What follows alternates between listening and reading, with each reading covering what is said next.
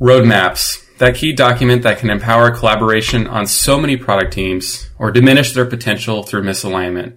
We're all familiar with roadmaps, but what if they could be used to foster true, authentic collaboration? What if instead of viewing them as a static document, they were organic, transparent, and iterative? Today we have a top of class product manager with experience ranging from healthcare to enterprise product development joining us to talk about product roadmaps and how they can best be used to create great products. Stay tuned. This is the Product Manager Podcast, the voices of a community that's writing the playbook for product management, development, and strategy. We're sponsored by Crema, a digital product agency that helps individuals and companies thrive through creativity, technology, and culture. Learn more at crema.us. Keep listening for practical, authentic insights to help you succeed in the world of product management. So I'm so excited today to welcome Brandon Blackman to the podcast. Brandon's product management expertise began in a healthcare tech startup and expanded into overseeing development for e-commerce stores, mobile apps, and working on enterprise level web applications. Passionate about bringing ideas to life, Brandon's passion is on motivating high performing, agile, and cross functional product teams. In addition to having the fortune myself of being able to collaborate together with Brandon at Crema, he is also a member of the board of directors for HealthSplash, a healthcare platform focused on solving the problem of denied medical claims due to incorrect data. Brandon, welcome to the show. Hello, it's so good to be here. Thank you so much for, for joining us. Um, so, product road mapping, ready to get into it? Yes, I'm so excited to talk about it. All right, I am so excited about this too. This is like one of those topics I feel that there's a lot of opinions on and a lot of right ways to do it. Um, so, I guess kind of just starting at the foundation, what's your personal background with roadmaps? Yeah, so I've obviously had a lot of experience with them out of necessity as a product manager. So um, that is it's a key part of our product development process and uh, workflow. Um, I would say that the background though is very much trial and error, learned from experiences. Uh, I remember some of the first roadmaps I was putting together. They were very uh, date focused, very almost waterfall, really, is what they came down to. And nothing was ever hit on time according to the roadmap. And so they were always more of a nuisance and a cause of stress and anxiety for me when one of my stakeholders or someone from inside the company at the sweet C suite uh, level would reach out to me and be like, when can we expect XYZ? Or can I see the roadmap? And I'm like, oh, geez, I'm backing myself into a corner here, but I've got to share it with them. And so that's how I initially started with roadmaps. And it led me to start thinking that there's got to be a better way. And so I've done a lot of uh, reading and research on it and a lot of experimentation as well on um, the product teams that I'm involved with and really happy with where we're at now. I actually really enjoy the roadmap. It's been it's become an invaluable tool for me and my team and uh, our users, our stakeholders, both internal and external, and it's something that I've uh, really enjoyed learning to put together. That's awesome. And so you, you talked about your background and kind of how you started with like the really fixed waterfall type uh, roadmaps um, and ran into limitations. Throughout all of that, um, what's like your own personal philosophy on product roadmaps that you developed, just kind of going through that experience? Yeah, that's great. So um, it's not beautifully written, a little bit choppy, but I would say the tenets, the key tenets of my philosophy is keep it high level. Um, the more granular it gets, the more areas of missed expectations that you're probably going to have and um, always always keep it groomed. So always be maintaining it. And the last one is always be releasing. I am on the uh, in the camp of release early, release often when it comes to digital products. So let's start with some of the basics of product road mapping. What should be the ultimate goal of a roadmap? That's a Great question. Um, so I would say the ultimate goal of a roadmap is that it needs to communicate the direction of the product Um, even really the community, it should re- it should communicate the direction of the product, but it should be a reflection of the direction for the company or the enterprise as a whole. Um, and the reason why I say that is because the the core of what the roadmap is supposed to do is to gain alignment for anyone involved with the product. This could be external alignment with our users, um, or it could be internal alignment with your own product team or with your uh, leadership at your at your company. Um, but the whole key to a roadmap is that we're trying to align a bunch of different people from a bunch of different perspectives all around what they can expect in the future. And that's a really big challenge. And so uh, the goal with it is to, in a, in a way that's clear and concise, directionally tell all of your stakeholders um, where we are going with this product. So it's kind of like a, almost like a story that's like always kind of changing in a way because it, Absolutely. it serves multiple stakeholders. Yes, that is it exactly. Yep. And with any kind of to riff off of that, with any good story, you don't want to bore someone with too many details. And so I love the idea of it being a story um, because you want to keep it engaging and you want to deliver just the right enough information to achieve the goal, which is to gain alignment. Um, but don't get so detailed, so granular that it's actually um, causing us to miss certain requirements or miss certain deadlines because we got so so detailed with it. Yeah, definitely. So we've we've kind of started to get into these waters, but just to ask it directly, should a roadmap be a, like a static artifact that's just created? We've created the roadmap; it's over here. We look at it throughout development, or is it something more organic, something more iterative? Yeah, I I am definitely on the side that it should be more organic, more iterative. Um, if if it is something that's static, I think we've made some wrong assumptions probably about users and about how the product's going to work in the wild once it's released.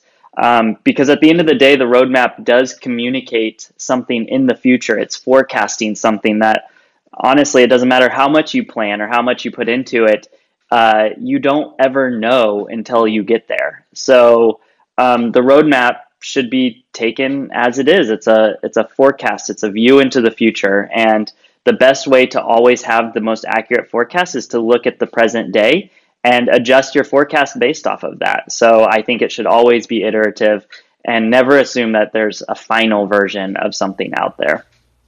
Yeah, I mean, and, and, and basically assuming it also as, as a final version can uh, work against the ultimate outcomes that it's driving for.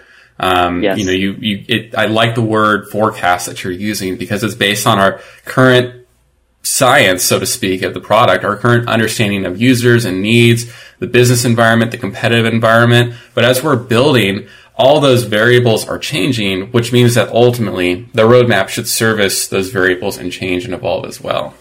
100%. Yep, I completely agree with you on that. So, overall, like, I am sitting down to create a product roadmap for my awesome ABC product. What should it be focused on? That's awesome question. So, um, you really want to focus on the why and the what that you're building. Um, I I really believe that the temptation, um, especially if you don't have much experience with road mapping, is to focus on the how, um, because that's the that's really the the question that good roadmaps probably beg is like how are we getting there, and um, you're going to want to avoid that how question. Leave that to the backlog. Um, the backlog will describe how we're going to do it, but the roadmap focus on the why and the what. Why are we moving in this direction? Why are we focusing on these certain items? Um, what are we focusing on? Um, the, answer those type of questions with the roadmap and avoid the how question.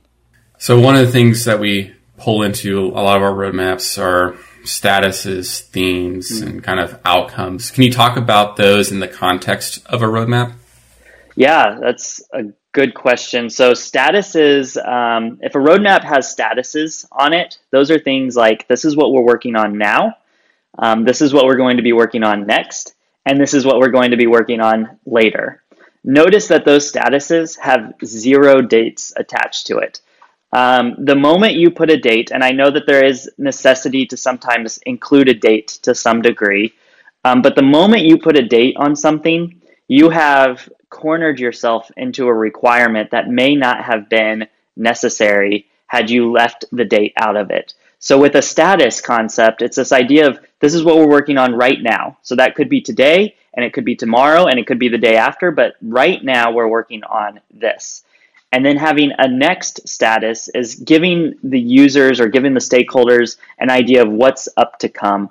Um, and again, no date attached to that. You could start it tomorrow or you could start it next week. All we know is that this is where we're going next.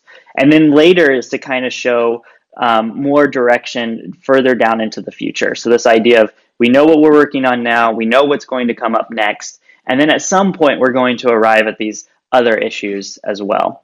Um, themes is another common roadmap uh, perspective.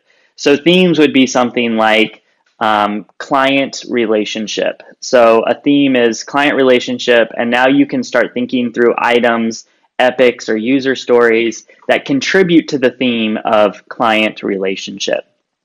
And then an outcome focused roadmap or a roadmap with the outcome perspective is to say something like, um, increasing client interactions by 30%. And that's an outcome that we can come to expect. And maybe that attaches to the theme of client relationships.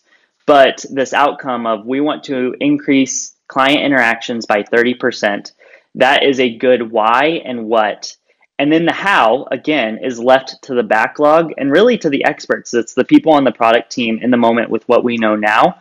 Um, there could be a slew of different ways that you could increase client interactions by 30%.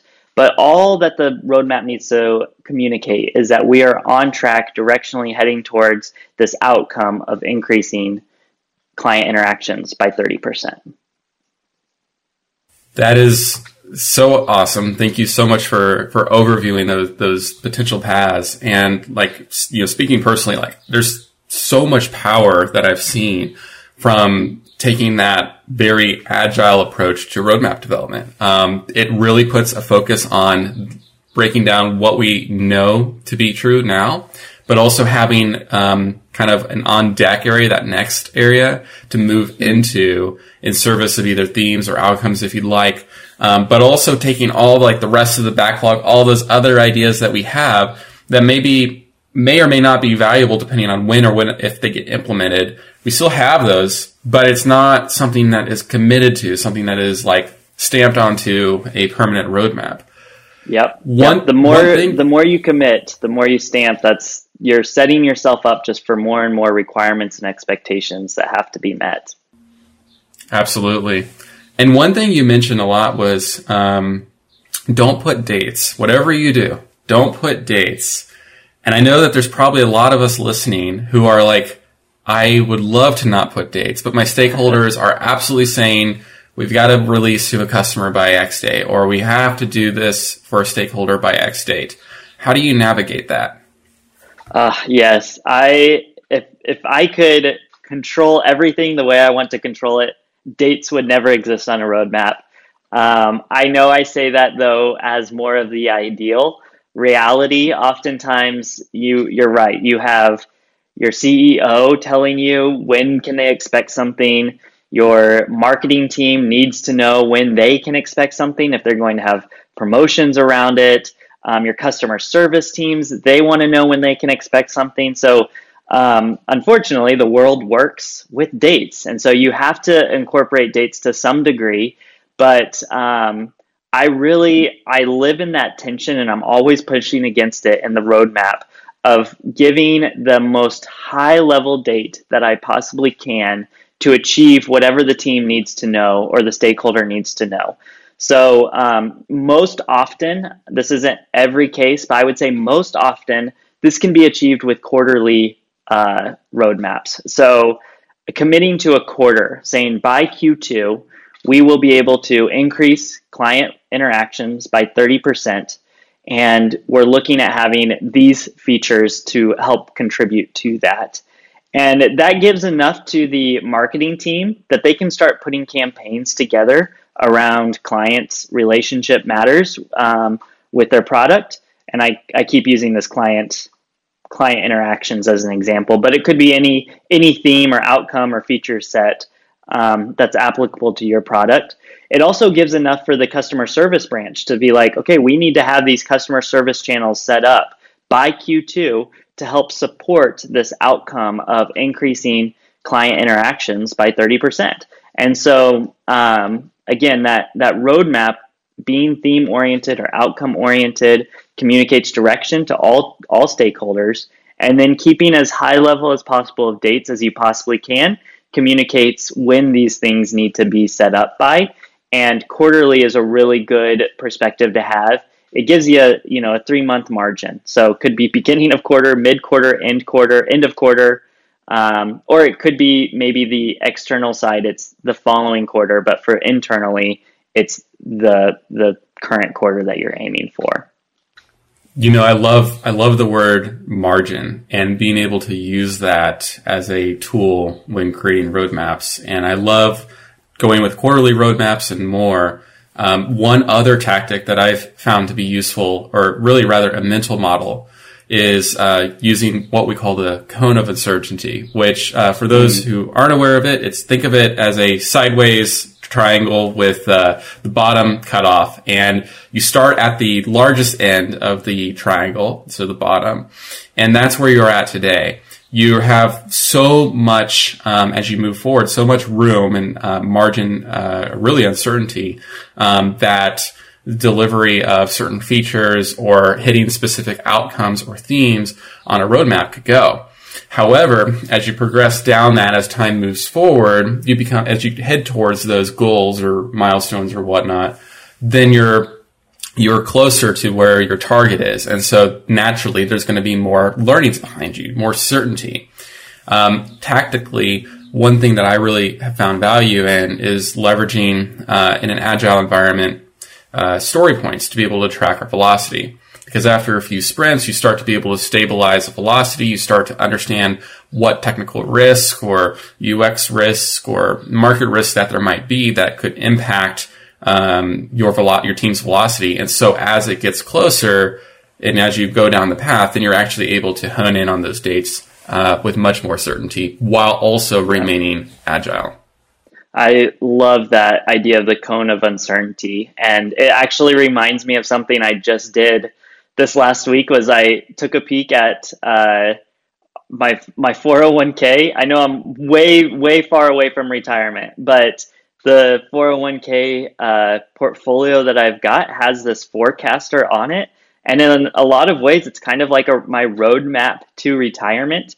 And it shows that cone of uncertainty. It says, with a night, we want to set up your investments, your monthly investments, and your allocations so that with 90% certainty, you will retire with this amount of money. Now, obviously, there's no way to foretell the future, like, especially when it's 30 years down the road.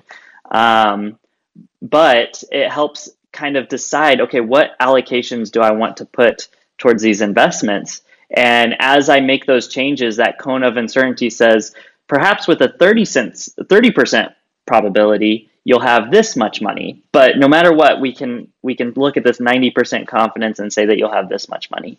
And I think roadmaps fall into that very closely of um, you know, when someone, a stakeholder, I, I feel like the more high up in the company that the stakeholder is, the more pressure you have to give an exact date. Um, when they ask, what can we expect by X date? I think it's okay to respond with like, do you want the 90% certainty answer or do you want the 30% certainty answer? Um, and it kind of, kind of gives them that idea of like, okay, I know with some degree of certainty that we will be here and maybe, just maybe, we'll be closer to that 30% certainty mark as well. That's such a great analogy.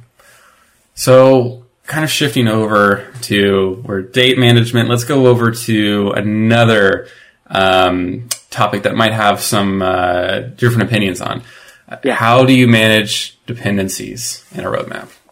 Yeah, that is such a hard um, hard thing to answer with a blanket statement. I would say, in it from a general general approach, um, the best way to handle dependencies is to one note them and communicate them. So they should be on the roadmap. So as you're putting together this theme oriented or outcome oriented or status oriented roadmap, make sure you attach these items to what those dependencies might be. So although you're planning for a certain outcome by a certain quarter of the year, be sure to note now this depends on X, Y, and Z. So that way, that communicates that alignment that we had mentioned earlier. The other thing is, um, and we do this often with front end and back end teams. So oftentimes the front end has dependencies from the back end, and the back end team has dependencies on the front end. And so we put together actual contracts, if you will. Um, this could be like an API contract, which I know in developer developer world has a certain meaning, but from a product management perspective, this is a document that fully lays out everything that we can expect with the API that's being created, and the front end can build off of that contract. Even if the API itself doesn't exist yet, or the back end can't support the API yet, the front end can still build knowing that this contract, this document that explains what the API will be able to do, will come to fruition. And when it does, if, if the contract is good and solid, it should be easy then to connect both the front end dependencies and the back end dependencies together. It works the other way around too. Inside of that API contract, there should be what the front end needs to be able to do so that way the back end team knows exactly how to build it and to architect the structure around it. And that contract um, really is kind of that third middle layer between the parties, and both parties are, are obligated to uphold their end of the contract um, to make sure that what the front end is building matches up with the back end. Um, that's just one example. This could also be uh, a document between you know the dev team and the marketing team or the product team as a whole and the customer service team. Um, you just want to put together these contracts and say this is what you can expect once this is all done. And that allows the other team who's dependent on you completing your task um, to go ahead and start building out their processes and their systems as well. That's so good. Especially the note around like api contracts it's not just managing business dependencies or content dependencies. It can actually be much more complex about managing technical dependencies and how do you uh, structure your development teams to be able to collaborate in a way um, that that sees that through in a very healthy um, development focused way. Absolutely, yeah, and I I would say that um, with that too, like things are going to be go wrong. Like that's that's the whole idea behind dependencies is that there are things that depend on other things to happen, and sometimes that doesn't work out. In fact, we should expect it not to work out, and so that's why I go back to making sure those dependencies are noted on the roadmap. So when something does need to change on the roadmap, again, remember the roadmap's not static; it's iterative and it's organic. Um, you can communicate exactly why we need to change things because um, of a certain dependency or we got into something and it was much big, much more larger than what we were anticipating. Um, and as long as that's communicated up front, you'll eliminate, I'd say, 80 to 90% of your issues with forecasting the future, is just communicating that uncertainty or those dependencies to everyone involved. Um, which is why, again, I go back to the overall goal of a roadmap is to really gain alignment with your stakeholders. So you mentioned uh, you kind of alluded to challenges um, within road mapping like this. Um, so what other challenges do you typically face, especially with like release management and delivery in conjunction with agile roadmaps? Yeah, that's a great question. Um, I would say some challenges oftentimes go back to non-product people or non-product teams. Um, these would be internal stakeholders, particularly within enterprises, that they're just not familiar with the agile process. And so, um, a challenge is just always communicating and really educating along the way of what agile is, why we have to build this build this way, Um, and the analogy that I like to use with that is we're not just building a house. Like houses have been built for ages. We know how to build a house, therefore we can kind of waterfall that out. We're oftentimes building something that's never been done before, or maybe it's been done before for someone else, but we're doing it in a unique way for ourselves. And so there's just no way to tell the future with that. Um, and so uh, I kind of I use that analogy there to help educate and and bring the rest of the team along with that. The other thing with uh, challenging with agile roadmaps is you we we admit the obvious, which is that there is so much unknown. We have you know the known knowns, the known unknowns, and then we also know that there's unknown unknowns. And so with agile, we live in that tension and that friction, knowing that there's things that we just don't know, and it can be challenging. I I don't think agile necessarily makes that easier. It just makes it to where agile can deal with it and work with it and consume that type of chaos and order it in a way that you're still building really cool stuff uh, for your users that ultimately makes their lives better. That's so awesome. You know, one of the other things that comes to mind, tangential to what you just shared, is just the reality that, especially when you're working in software development, software development by nature is about knowledge creation and gathering.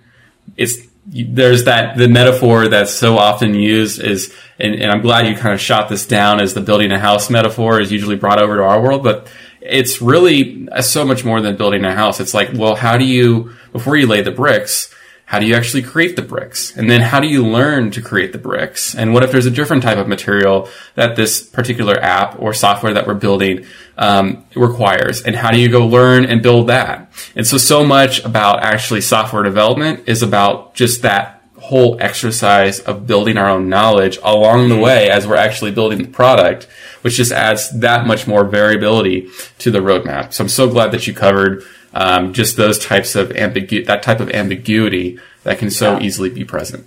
No, that's great.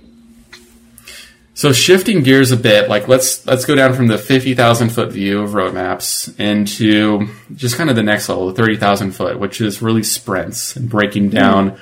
that those big chunks of the roadmap. So Brandon, how do sprints help break down the roadmap? Yeah, so uh, sprints they let me first go to this idea of, of what a sprint should have, which is a goal. Um, every sprint should have a goal in mind that by the end of the sprint, when you hit when you finish the sprint, this goal will be achieved. And that goal should always be driving the product and the team and the users further along the roadmap. So the if your if your goal is ever disconnected or misaligned with the roadmap, then what you're working on is not contributing to the direction of the roadmap. Um, and so you've, in some ways, forsaken the roadmap in that way. So, what I, I typically do is on our sprint planning and sprint kickoffs is I always start with that, like you said, your 50,000 foot view of the roadmap before even getting into the actual sprint planning committing to certain stories, and then ultimately writing out the goal for the sprint. Because I always want us to bring it back to that roadmap. So when we're looking at the next two weeks, we choose these stories of what can be done and we write out the goal. And that goal should clearly point to whatever aspect of the roadmap we're in at that moment.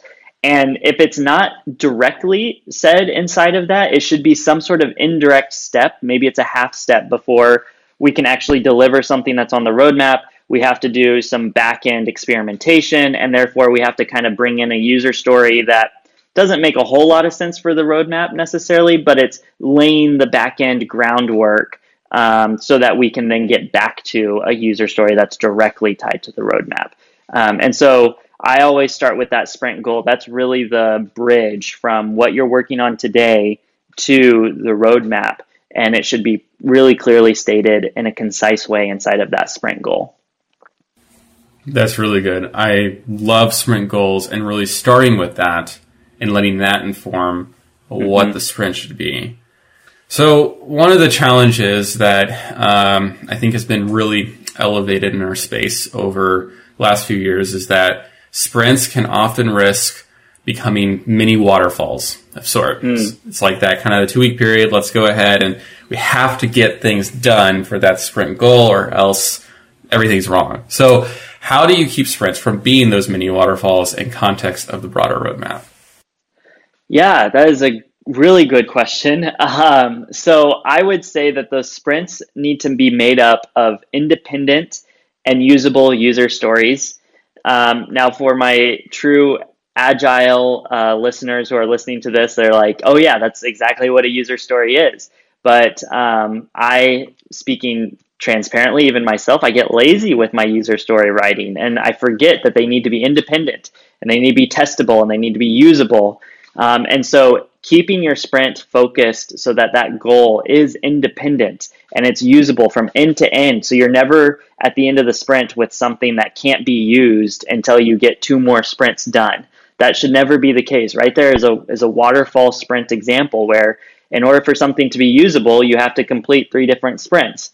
Um, instead, really try to do your sprint planning in a way that every single sprint is independent it's releasable if you wanted. It's usable. Users could actually get in there and use it if it was in a prod environment.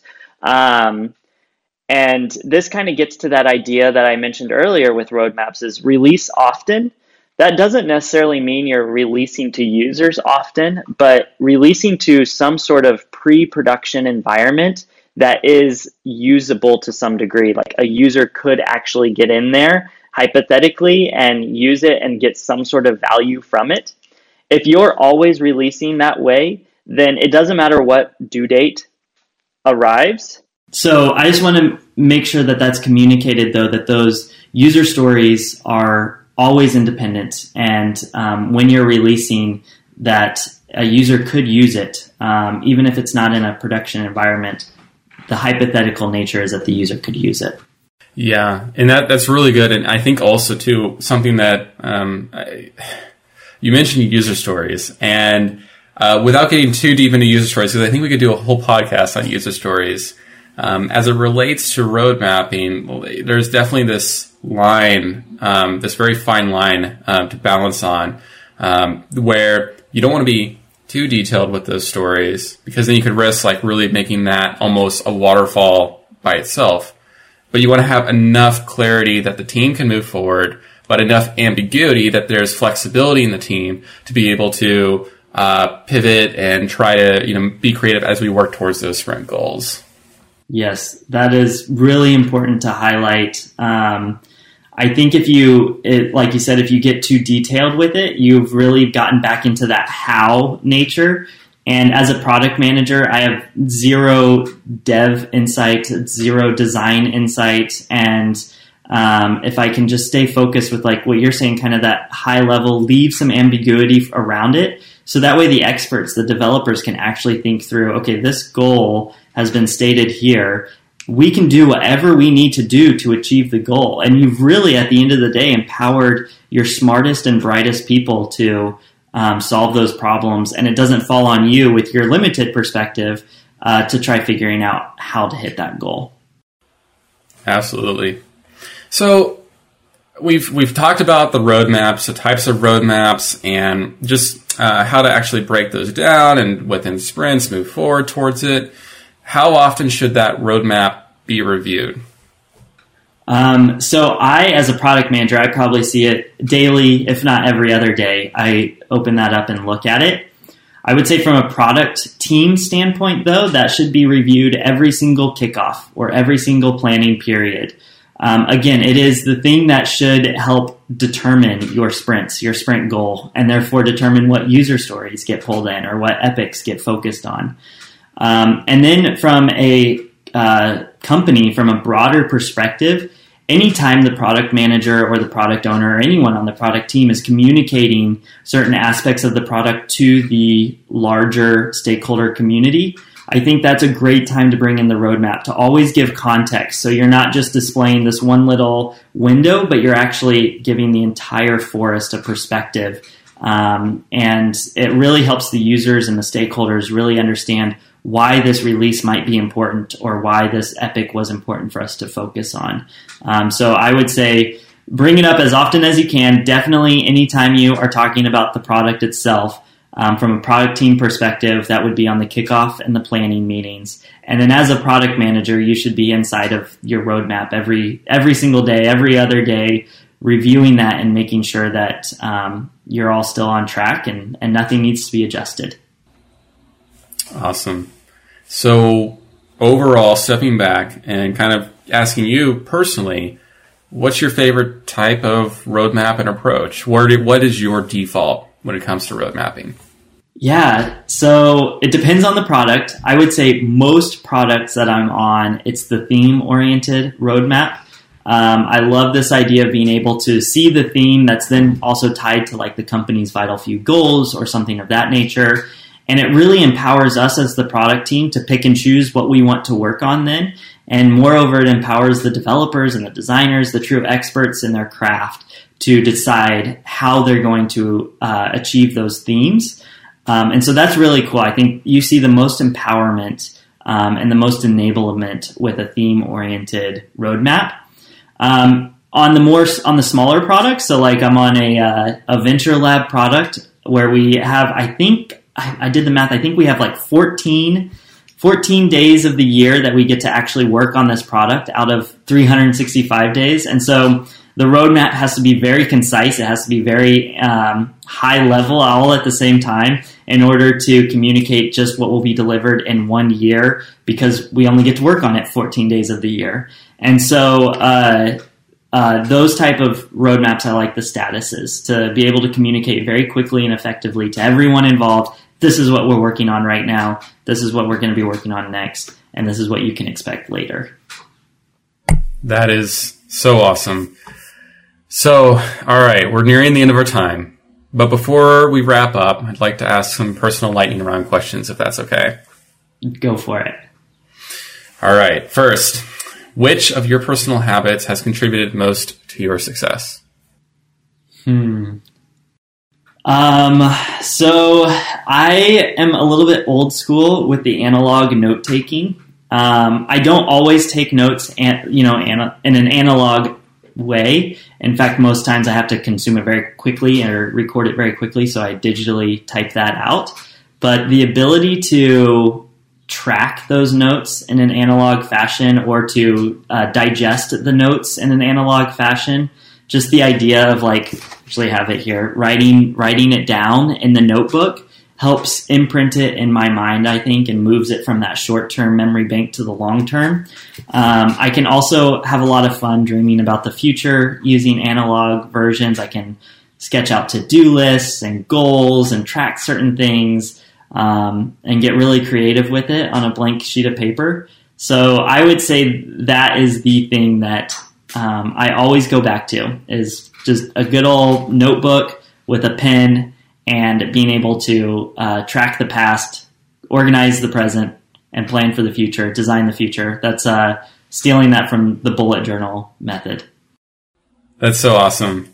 Um, you know, and, and, actually, just real quick, stepping outside of uh, of, of, notebooks and pens, what is uh-huh. your other favorite tool that you use regularly? Yeah, so this probably won't come as a surprise to you, um, as we use it very often at Crema. But Miro, the virtual mm. whiteboarding tool, I yes. could plug them all all day long and say, "Go start a Miro account." They're an amazing tool.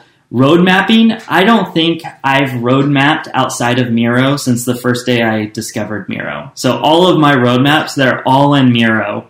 And what makes that so great is I can have an, uh, a frame for the roadmap, and I can also have images or Figma integrations of all the designs that, that contribute to that roadmap. I can write user stories inside of that whiteboard that then integrates with Jira. Um, and so Miro is was life changing when we discovered it, or I discovered it, and uh, I've used it every day since for every roadmap that I've had to make. Yeah, it's it's yeah. You appreciated the choir there. It is a like the best contextual roadmap you can possibly create. Yeah. So, last question. Uh, for someone at the start of their product management journey, what's the one piece of advice that you would give to them? So this uh, this is how if I could if I could rephrase and if I could look back at uh, younger Brandon at the beginning of his career, what would be the advice to him specifically? Um, it would be to take the startup job um, and be a product manager with zero experience at this technology startup. Um, not sure what product management's involved or anything like that. Like it's a completely uncharted uh, course. I had no idea at the beginning of it what agile was. I didn't know any of the terms and just jumped in. And so, um, to other aspiring product managers out there, uh, find a startup, maybe create your own startup.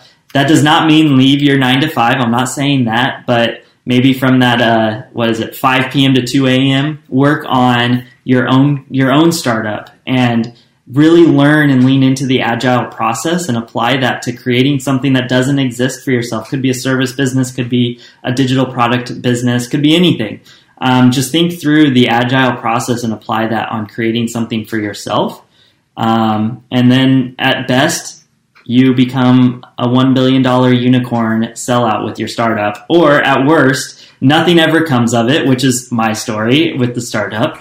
Um, but you got all of this experience, and now you can land yourself at a nine to five job uh, doing what you love and being able to embrace those skills that you've been gifted with.